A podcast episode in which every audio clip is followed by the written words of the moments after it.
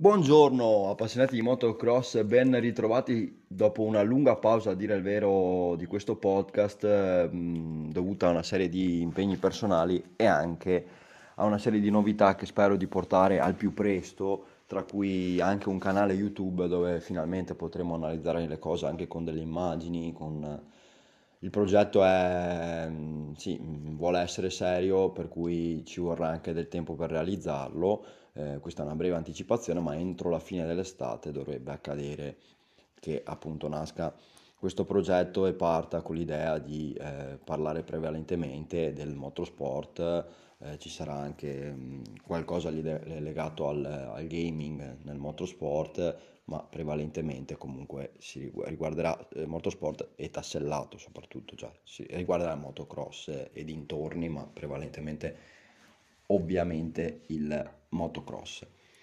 Che dire, ehm, siamo stati fermi, sono successe tante cose sia in America che in Europa, dove si sono già corse 5 prove del mondiale motocross, mentre in America stiamo andando verso la fine del, dei round, vado a memoria, mancano 3-4 round alla fine. Ho seguito molto il supercross, un po' meno il motocross a dire il vero, perché quest'anno non mi sono comprato, onestamente non ho comprato il pacchetto del, del moto mondiale, un po' deluso dalle ultime annate per come sono state organizzate dalla, dalla Ustream e quindi diciamo non cre- cioè, no, ho valutato che per me non, non, valeva, non valevano i soldi, cioè non se li meritavano quei soldi, non è niente tanto una questione di cifre,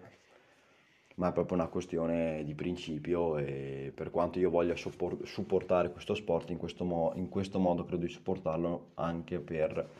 perché delle volte magari dalle crisi si generano idee, si generano progetti e cose nuove, quindi spero che eh, il motocross possa prendere una piega diversa. Molto probabilmente, per esempio, potrei acquistare il pacchetto se dovesse uscire del eh, World Supercross, quello che sarà il mondiale organizzato dall'ente aus- australiano che organizzerà questo, questa specie di mondiale del Supercross che quindi non sarà più la IMA a gestirlo e sponsorizzata da Monster Energy, ma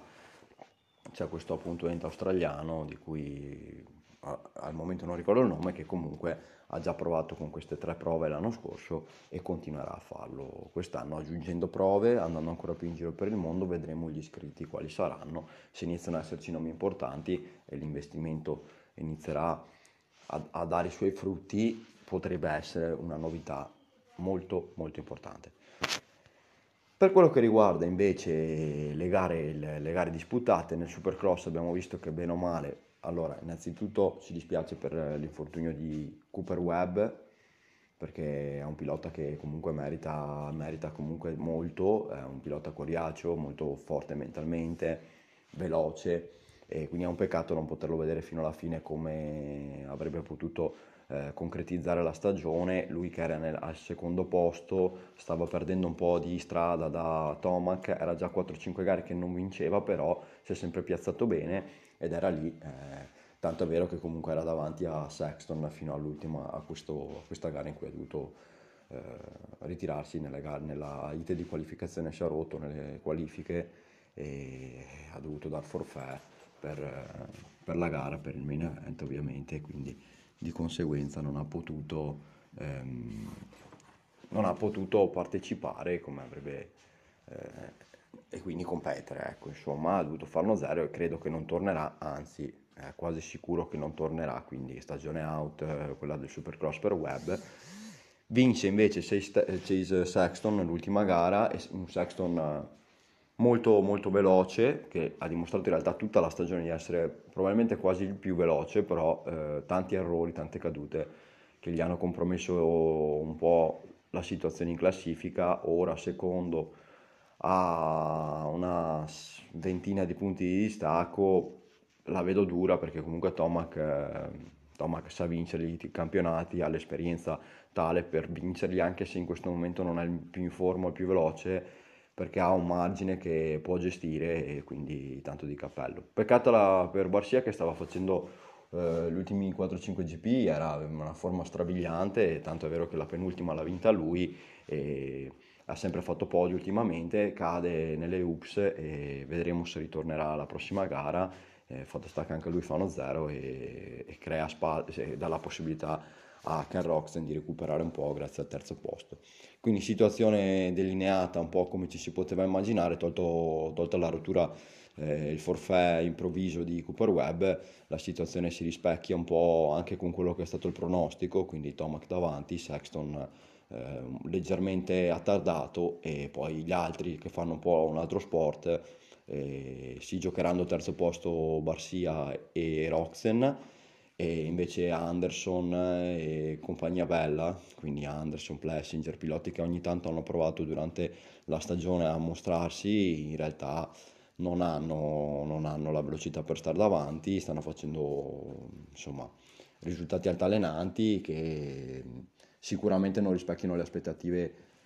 dei piloti stessi, credo, cioè gli stessi Anderson, Plessinger eh, eh, pensavano di poter fare meglio. La, la, la, la, palottola impazzita, un po' il, il, risultato inaspettato quest'anno l'ha dato proprio Justin Barcia che comunque lo si dava verso la fase calante della carriera e invece sta facendo una delle migliori stagioni 450 dopo anni un po', un po anonimi e quindi tanto di cappello a lui eh, che con Gas Gas sembra aver trovato la quadra e anzi tanto da aver,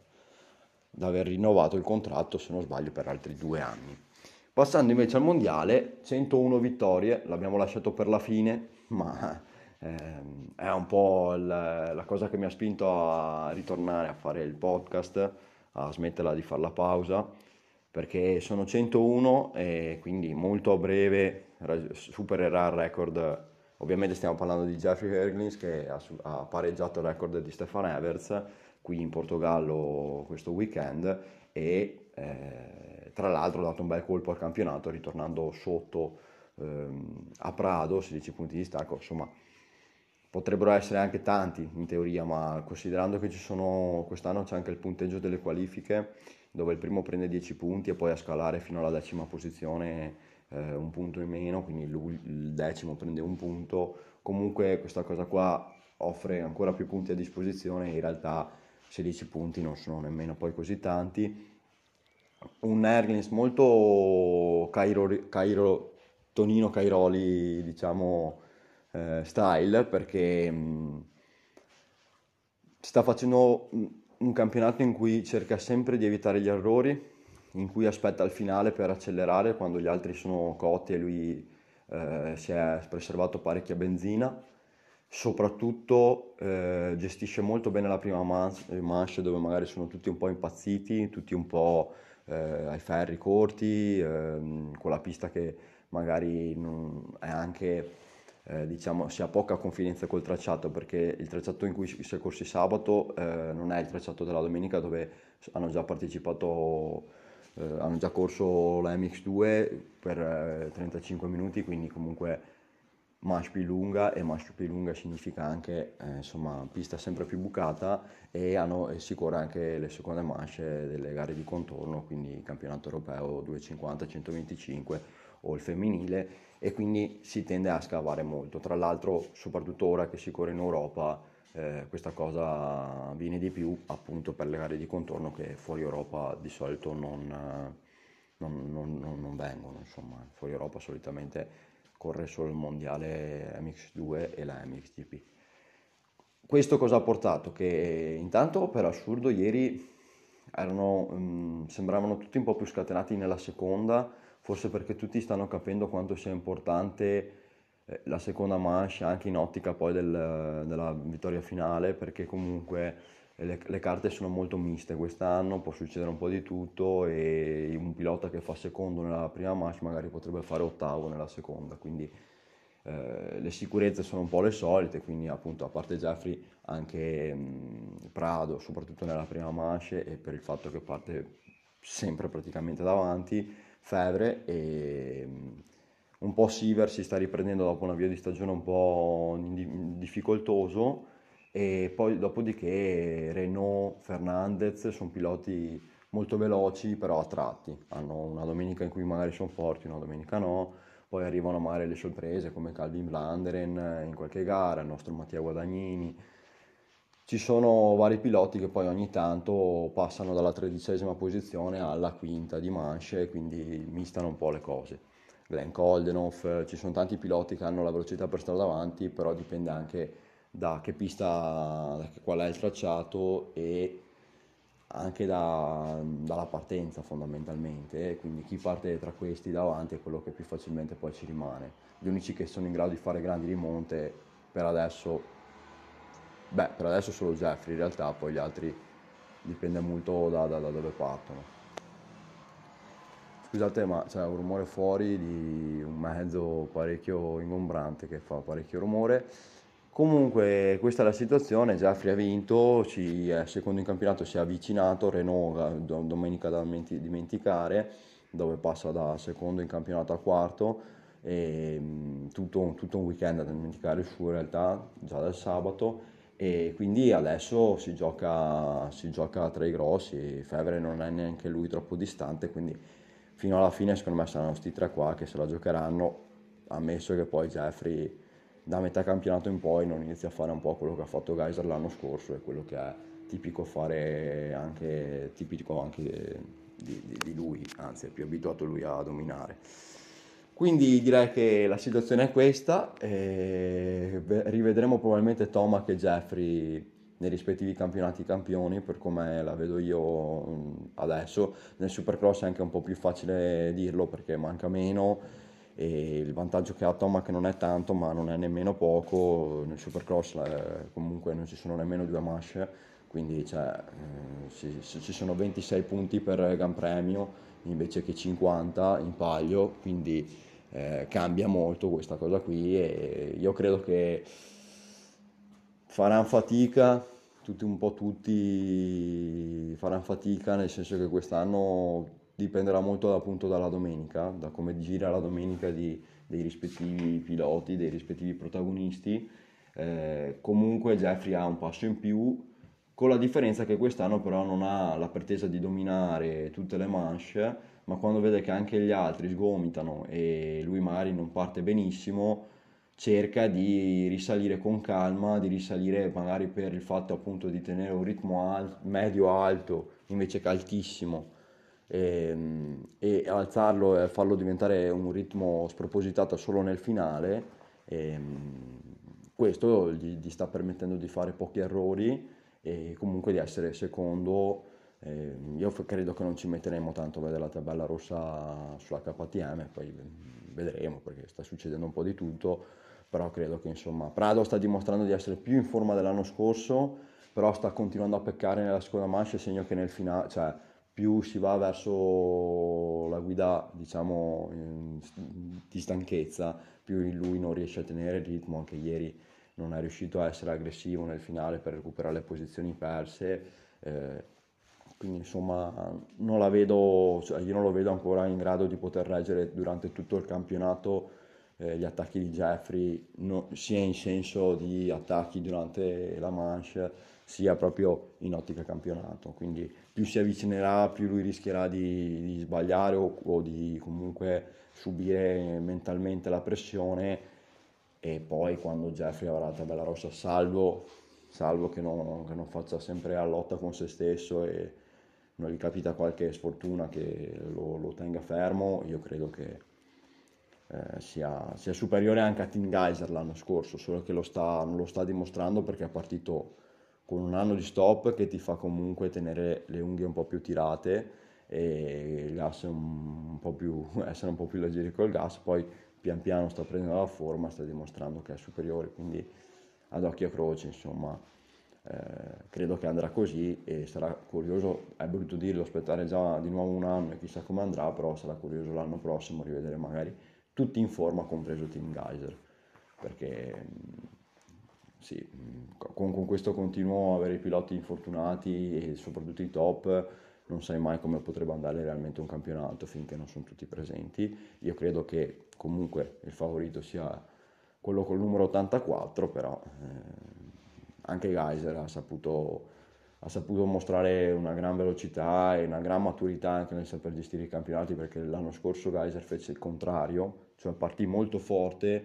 poi quando da metà stagione in poi ha visto che altri hanno preso eh, un grande stato di forma e potevano essere rognosi, per esempio Renault, Siver, c'è stato un periodo, c'è stato un momento verso la fine del campionato che erano molto competitivi, per un piccolo periodo Prado inizialmente, e lui ha lasciato correre, ha lasciato magari vincere le manche e i GP a qualcun altro, però comunque portava a casa la pelle, teneva il distacco abissale che aveva raggiunto inizialmente e quindi tanto di cappello, tanto di cappello alla, alla stagione dell'anno scorso di Geyser, tanto di cappello ai 101 di Jeffrey che insomma entro fine dell'anno sicuramente diventerà il pilota che ha vinto più GP nella storia del motocross, quindi stiamo vivendo un pilota che farà la storia e che sarà comunque ehm, capolino di nuovo per rappresentare un'era come l'hanno rappresentata Tony Cairoli poco prima di lui e Stefan Everts poco prima di Antonio Cairoli. Quindi il motocross in questo è fortunato perché trova sempre un campione appena ne perde uno o a, a volte a volte addirittura riesce a trovare il campione mentre c'è l'altro che sta per finire, come nel caso degli ultimi due di Tonino e Jeffrey che si sono potuti scontrare per qualche stagione. Eh, peccato invece non aver visto Stefan Everts contra- scontrarsi con Tonino. Io vi ringrazio, eh, spero di, di, riuscire a realizzare questo progetto, di aprire il canale YouTube e riuscire a portare più possibile il motocross, visto che non c'è praticamente nulla nel, nel, nel, mondo social che segue molto i campionati, ci sono dei ragazzi che si sono messi a raccontare un po' il motocross, ma prevalentemente sul campo. Io sono pilota, sono stato pilota e sono un pilota tuttora amatoriale, eh, prima lo sono stato agonistico e mh, mm, potrei portare qualcosa, ma sono molto fuori dal mondo delle corse, diciamo, e quindi preferisco portare, cioè, parlare del, della massima categoria, delle massime gare, di, di, quello che comunque è un campionato che può dare ancora molto eh, e che è il punto di riferimento per tutti e il motivo per cui tanti iniziano, eh, perché magari il padre li porta la prima volta a vedere una gara del mondiale, la tira fuori. Il mondiale è un, è un, è un bel ambiente, proprio anche bello da vedere, perché poi quando inizi a vedere quei piloti lì che vanno così forte eh, è difficile non innamorarsi di questo sport, quindi eh, anche a chi è all'ascolto e magari vorrebbe far iniziare il figlio o vorrebbe interessarsi a questo sport e non ha mai visto concretamente, magari ha visto solo un amico in una pista con altri dieci piloti che fatalità erano tutti molto hobby e quindi non ha visto delle, dei veri salti delle belle velocità, consiglio di vedere una prova del mondiale quando corrono in Italia perché ne vale davvero molto la pena. E tra i tanti motorsport è quello che costa meno andare a vedere e, ed è anche quello più soddisfacente perché li vedi da molto vicino. Io ho avuto occasione di vedere anche la Formula 1 e la MotoGP e li vedi sempre comunque da distante quando sei in tribuna e tendi quindi tu, poi a vedere la maggior parte della gara da un maxi schermo. Nel motocross invece non esiste questa cosa. Se tu vai a vedere una gara di motocross dal vivo, li vedi attaccati, ma letteralmente attaccati. Beh, della volta addirittura ti arriva la terra addosso se lo curvano, magari un po' più larghi e buttano fuori terra da, dal circuito, se magari in una curva ti capita e vedi proprio il motocross da vicino, le buche le vedi a 10 metri, farla grande, cioè tu vedi le buche, vedi tutto quello che in televisione non vedi, mentre nella MotoGP e nella Formula 1 io mi sento di dire che non vedi niente di più, senti molto, cioè la percezione del rumore che ti dà molta emozione, te li vedi passare abbastanza vicino, ma si parla di 50-60 metri, eh, te li vedi passare. Io ho avuto occasione di vederli a Mugello e a Imola, fatalità in, in, posti in cui c'erano curve, quindi avevo anche magari la distanza della, della sabbia di sicurezza quando dovesse, nel caso qualcuno dovesse uscire di pista, magari se li vedi passare il rettilineo sei un po' più vicino, però in realtà beh, sono così veloci che vedi delle schegge proprio letteralmente un colore, non credo non riesci neanche a vedere gli adesivi, quindi insomma eh, li vedi comunque da distante, è forte l'emozione per quello che riguarda il, mo- il, motore, sentire proprio il rumore del motore, sia della Formula 1 che della MotoGP, però non li vedi vicini e non hai una, una percezione reale di quello che stanno facendo in più rispetto a quello che, no- che vedi dalla TV, secondo me. invece nel motocross tu proprio dalla tv alla verità c'è un abisso, tu ti rendi conto proprio che c'è un abisso nella percezione di quello che stanno facendo e nella realizzazione anche della difficoltà che c'è nel farlo. Quindi consiglio a tutti di poter vedere. Ormai quest'anno in Italia hanno già corso a Arco, eh, hanno già corso anche in Sardegna, eh, però per, per, l'anno a venire insomma ci sono tante. Già andare a vedere comunque magari il campionato italiano, perché no? Anche il campionato italiano ha comunque piloti molto forti, molti professionisti, alcuni che fanno anche il mondiale come Forato e Lupino e quindi può valere la pena. Non è proprio la stessa cosa anche perché l'impatto con l'arrivo degli sponsor, della carovana, del, eh, e quindi di, di, di, tutta la preparazione che viene fatta anche intorno e all'interno del circuito è diversa, quindi la, non è proprio la stessa cosa, però vale comunque la pena. Io vi ringrazio intanto e vi auguro buon motocross per chi ha la fortuna di poter andare in pista. Un abbraccio.